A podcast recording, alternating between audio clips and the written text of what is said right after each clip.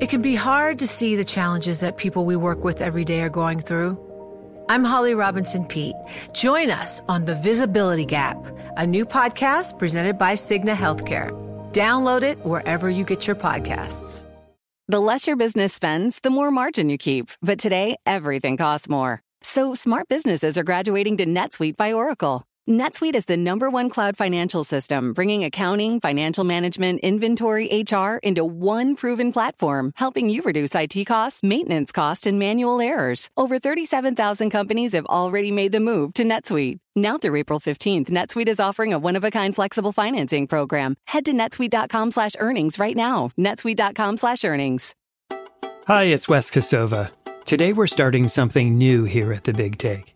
It's a special report hosted by my brilliant colleague Saleha Mohsin, Bloomberg's senior Washington correspondent. Each week, Saleha will bring you original reporting and insights on the most important people, issues, and ideas that will shape the 2024 U.S. election, and how they'll impact policy, politics, and power for years to come, not just in the U.S., but around the world. Watch this space for a new installment every week. Thanks so much for listening. And here's Saleha. A lot of presidents have tried to go big on infrastructure. It's seen as a surefire way to show Americans tangible progress. And President Biden actually managed to pass a massive bill to fix our roads, bridges, airports, and more. You'd think that'd be a pretty clear political win for a president seeking re election. Not quite. A recent poll of swing state voters that Bloomberg conducted with Morning Consult found that when it comes to infrastructure, more Americans trust former President Trump than Biden. That's a problem for Biden, but it's also a problem for Mitch Landrieu. Landrieu is the White House's infrastructure coordinator. He's in charge of implementing the bipartisan infrastructure law and dispensing its funds. It's $1.2 trillion. That's a lot of money. But is money enough to accomplish the president's goals? Biden has said that beyond fixing crumbling roads and bridges, he also wants this money to prepare the U.S. for natural disasters and extreme weather events, which in the last year alone cost the U.S. economy $145 billion. And Mitch Landrieu has experience dealing with catastrophic events. He was lieutenant governor of Louisiana when Hurricane Katrina hit and later he oversaw the rebuilding of New Orleans as mayor. Now, Biden is asking him to do something similar, but on a national scale.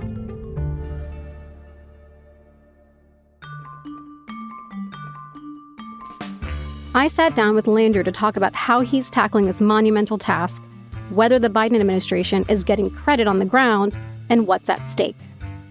I'm senior Washington correspondent Saleha Mohsin. This is the big take from Bloomberg News.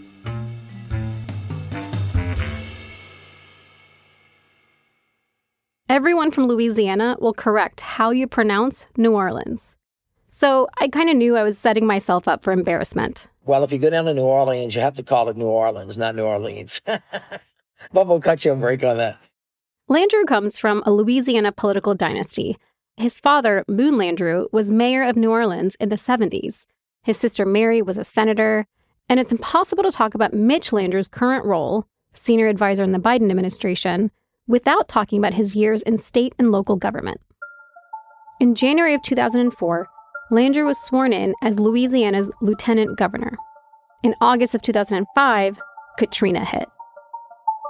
We want to update you on the progress of that potentially catastrophic storm, Hurricane Katrina. New Orleans is a bowl, and as the rain continues to fall, and it has been falling all day, the bowl is filling up. I think about it every day. I mean, it was a uh, it was a cataclysmic event.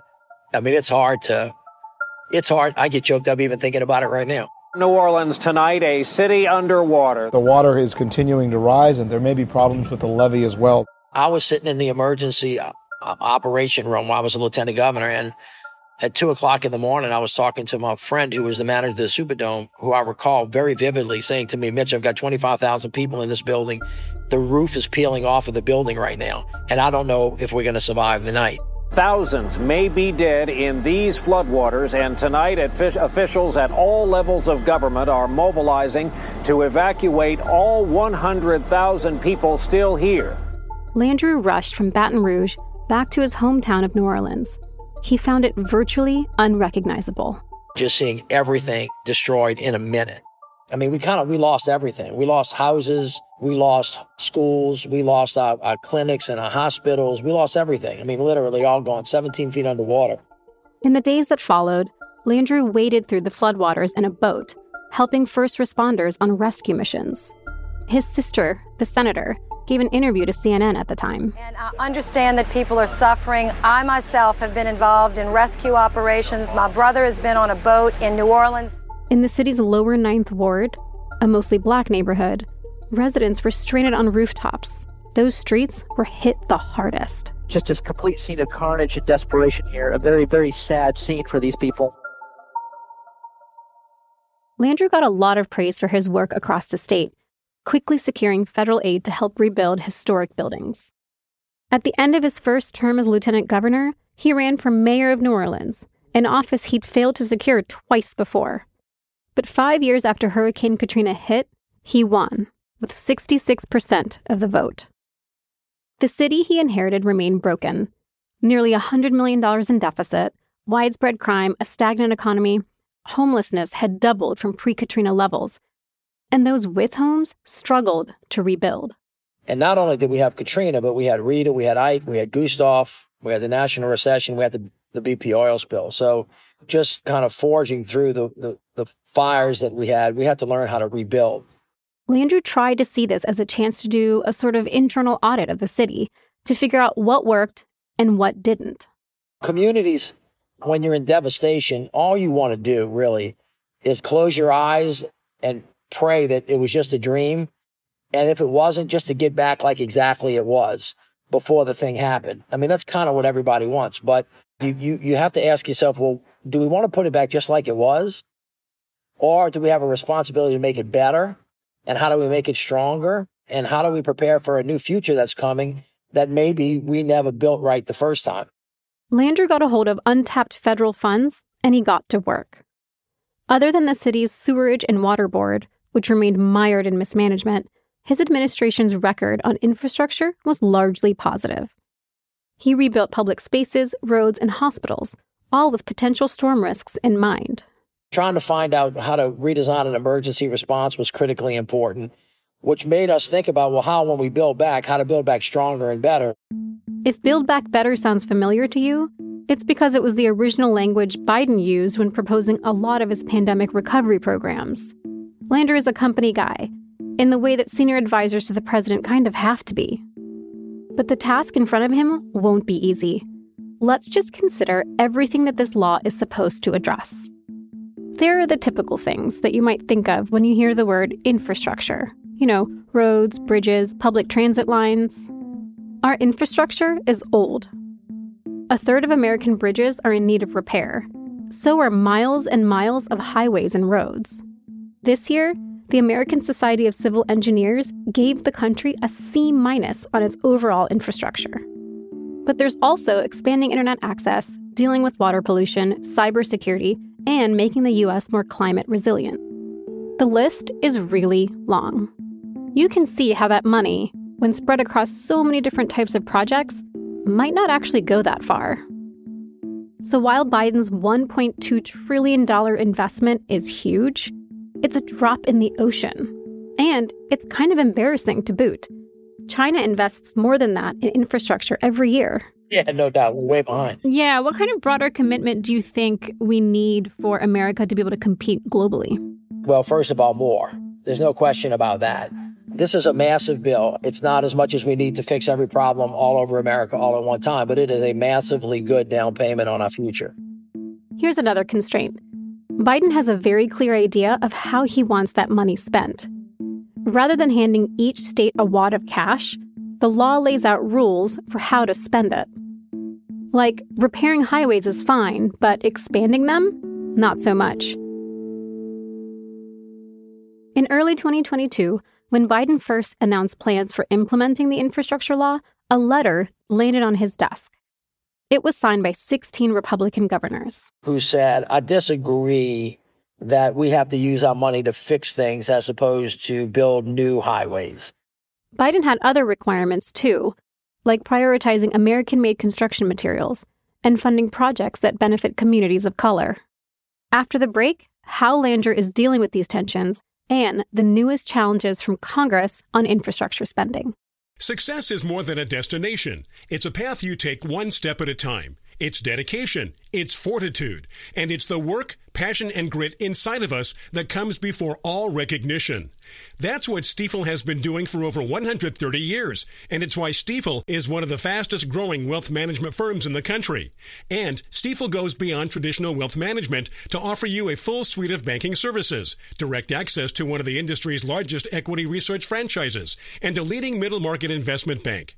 Quietly, yet strategically, Stifel has built a company and culture unlike any firm on Wall Street. Because success is the drive it takes to keep pushing. It's the passion to keep investing.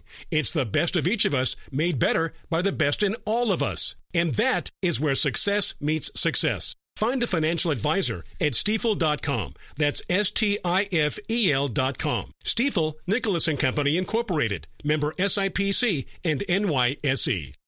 You know success when you see it. Or you think you do. The people in the spotlight athletes, actors, artists. But what about the people behind the scenes? You know, the ones who make it all happen the lighting engineers, the sideline photographers, the caterers. They're small business masterminds. And if there's one thing they have in common, it's making their money work harder. That's why they have a business bank account with QuickBooks Money, where they are now earning a generous 5% annual percentage yield. Yes, 5% APY. Making your money work as hard as you do? That's how you business differently. Learn more about QuickBooks Money at quickbooks.com slash 5APY. Banking services provided by Green Dot Bank, member FDIC. Only funds and envelopes earn APY. APY can change at any time.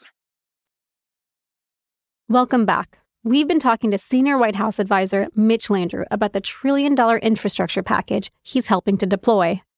Local leaders and the federal government have different ideas for how to spend the money.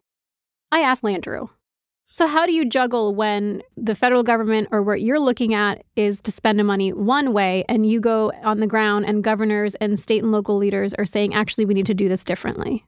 Uh, we, we work with them and we talk with them. I mean, one of the parts of what I call the hard work of governing well requires you to develop good relationships with people um, and to work out the differences that you have to try to find an accommodation between what you want and what they want. I haven't gotten a governor or a mayor or a congressman or a senator to tell me that they don't want money in their districts to do these things. The infrastructure bill's passage marked a rare moment of unity in a Congress that's roiled by divisions. But in the two years since it's passed, Republicans, even some who voted for the bill, have talked of cutting that spending. That's one way some in the GOP propose coping with a funding deadline that's looming on November 17th. And if a compromise isn't reached, the government could shut down. Under their new Speaker, Mike Johnson, House Republicans have proposed cuts, including some to transportation grant programs and to the operating budgets of things like Amtrak. On Fox News' Sunday Morning Futures last weekend, Johnson praised his party's quick budgeting work. Ready. We're working like a well oiled machine. We passed one of the appropriations bills uh, just a day after I, I assumed the gavel. Republicans could be eyeing infrastructure costs in part because this kind of massive overhaul does not come cheap. The Congressional Budget Office estimated that the bipartisan infrastructure law would add $256 billion to the deficit over roughly the next decade. But Democrats have a counterpoint on cost. This investment in updating infrastructure, and making it more resilient, it could help save money in the future this country will continue to face costly natural disasters. Think about California with its wildfires, or Florida with its coastal storms. Private insurers are starting to pull out of these states, basically saying, we don't want the risk of covering areas prone to extreme weather. Insurers that do stay are raising premiums. And that brings up another thorny issue. Does the federal government use the same calculus? Is it asking whether it's worth investing in infrastructure in certain places at all? I asked Landrieu about that. what I'm thinking of is Louisiana. Property insurance rates are really high. A lot of insurers there have gone under. Now that you're in the federal government, when you're looking at a, an area, a region, does that factor into how you decide where and how you're going to spend on infrastructure?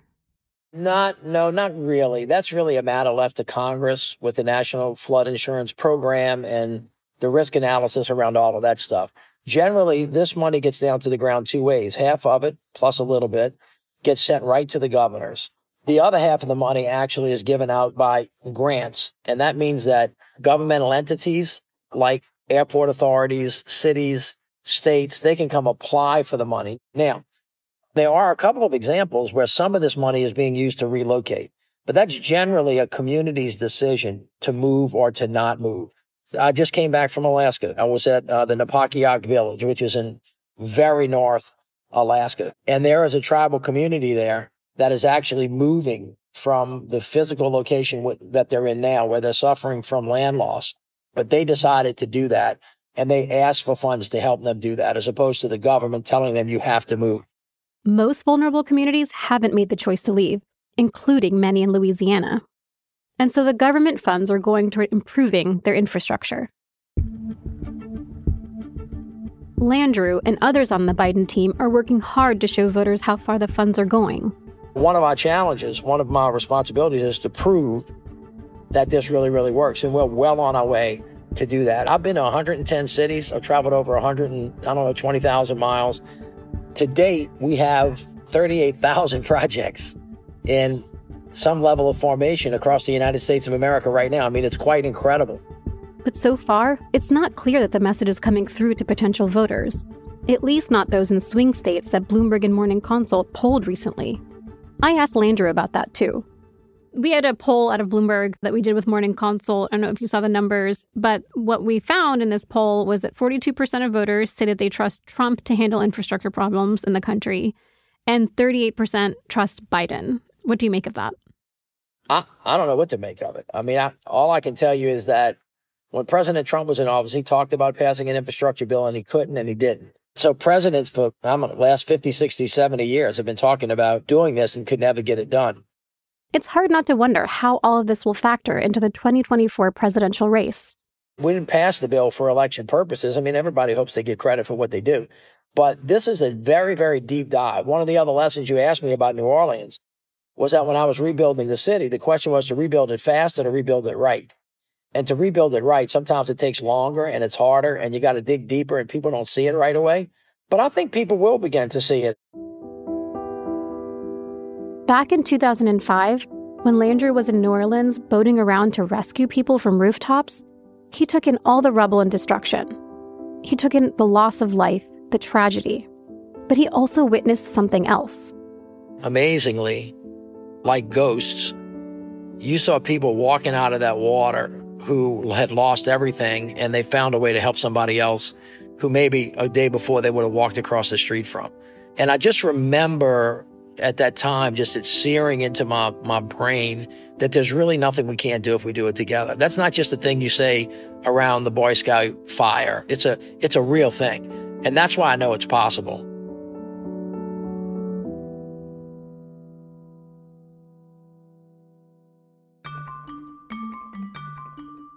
Thanks for listening to The Big Take from Bloomberg News. I'm your host today, Saleha Mohsin.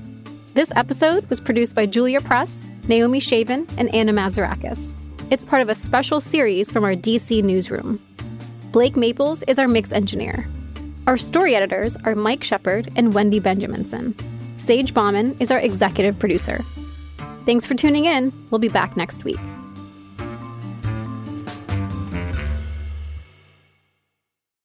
To address our new climate reality, the world needs radical solutions. Collaborate for a greener future at the Bloomberg Green Festival, a groundbreaking celebration of the thinkers, doers, and innovators leading the way.